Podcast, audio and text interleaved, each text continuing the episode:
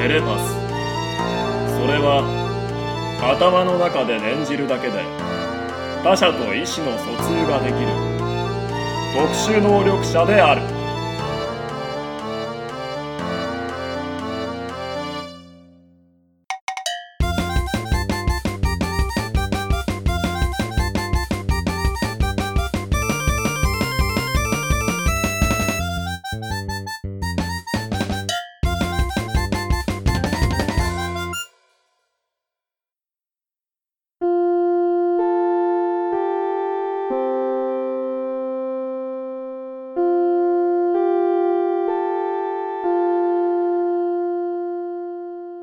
午後の授業は眠くなる。お腹が膨れて、日差しもあったかくて、睡魔にとって仕事のしやすい環境なのだ。それでも僕は先生の話に耳を傾けて、教科書に目を走らせている。なぜなら、僕は真面目だからだ。新庄くん。新庄くん。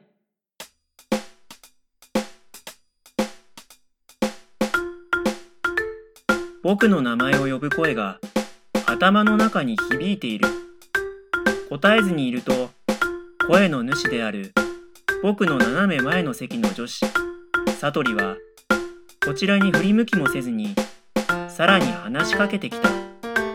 新庄くん、新庄くんってば。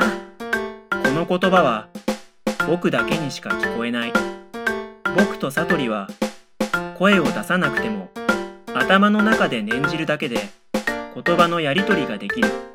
いわゆるテレパスってやつなのだ。新庄くん授業中ですよ。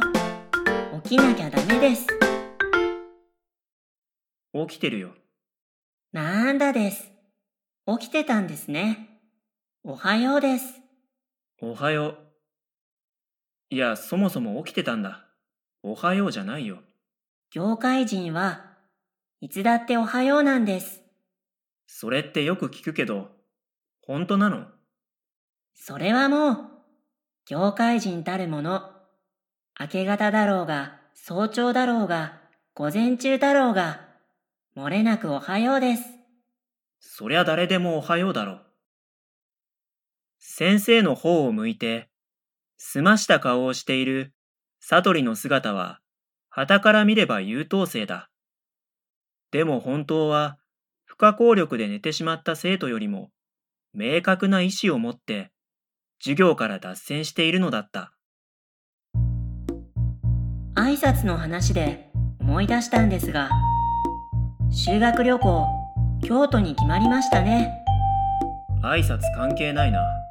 京都といえば、前にラジオで読んだか本で聞いたんですけど、ラジオを聞いて本を読めよ。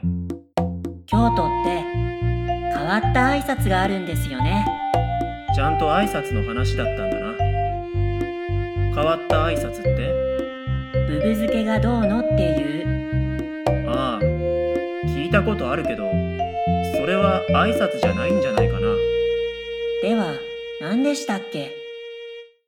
確か人様の家にお邪魔してる時にブブ漬けでも食べていかれますか？って聞かれるんじゃなかったかな。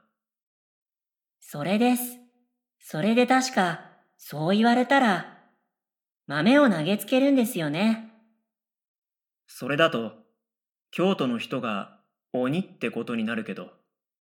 間違えました。そう言われたら、左のほっぺたを差し出すんでしたね。それだと、京都の人が神様ってことになるけど。お寺がたくさんありますもんね。だったら仏様だけど。それでは、ブブ漬けを勧められたらどうするんです？ブブ漬けを勧められたら、それはそろそろ帰ってほしいっていう合図だから、おいとましなきゃいけないんだよ。今来たばかりでもですか？さすがに来たばかりだったら言わないんじゃないかな。うーん、どっちにしても変です。帰ってほしいのなら、どうして食べ物を勧めたりするんです？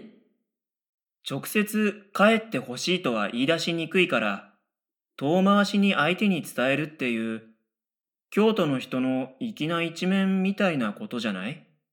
京都の人は意地悪ですね。遠回しの方が感じ悪い気がします。まあ確かに。それに、あるんだったら食わせろです。ブブ漬け。感じ悪いな。ところでです。もしも帰ってほしくないときには、なんて言うんです？え、そんなの考えたこともないけど、帰ってほしいときは、ブブ漬け食べていきませんかっていうわけです。ということは、やはり逆なんでしょうか？逆って？お前にブブ漬けはやらん。それじゃあ、むしろ帰れって感じだけど、帰ってほしくないときは、特に何も言わないんじゃないかな。それはおかしいです。帰ってほしくない人にこそ、ごちそうのブブ漬けを振る舞うべきです。ブブ漬けって、ごちそうなのかな？違うんですか？違うだろう。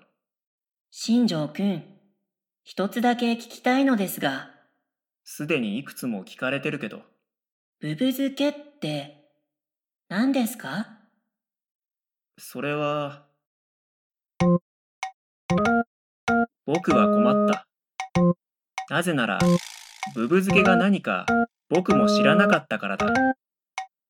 言葉の響き的にごちそうではないと思うけど、具体的に何かはわからない。漬物かな？何のお漬物です？ブブ漬けなんだから、ブブをつけてるんじゃないかな。ブブって何です？かぶの京都の方言？新庄くん、知らないことは知らないと言うべきです。すみません。ブブ漬けはもっと豪華な食べ物ですよ。サトリも知らないんだろ？でも、ひた隠しにしているくらいですから、絶対豪華です。別にひた隠しにしてるわけじゃないと思うけど、だって、帰ってほしい人も、帰ってほしくない人も食べられないんですよ。今まで誰一人として、ブブ漬けを見た人はいないってことになりません？なんでそうなる？おそらく、幻の生き物の肉とか使ってるんです。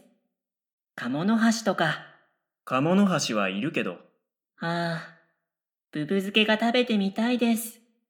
そのためには、京都のお宅にお邪魔して、帰れという意味で勧められたと分かっていながら、意地でも帰らない図太さが必要なんですね。私、自信ないです。サトリならできそうだよ。ああ、ブブ漬けさん、一体どんな風に甘いんですかね？勝手に甘くするなよ。きっと、スポンジはふわふわなんでしょうね。そんな洋風のネーミングかな。きっと、ホイップは滑らかで、スイーツ確定だな。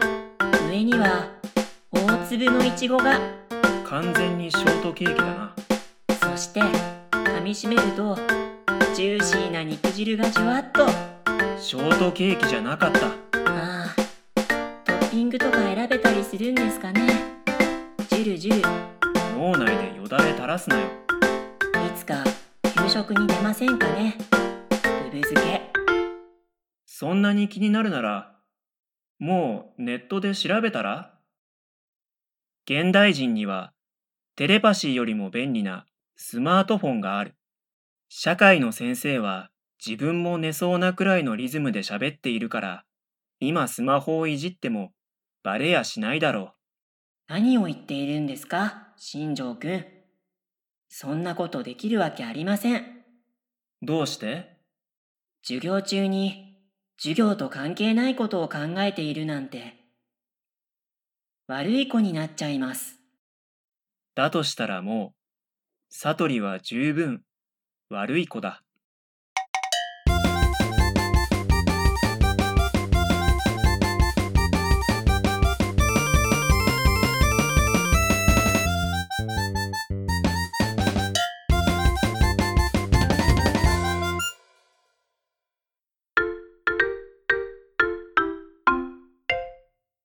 つまり、雑念の悟りさん。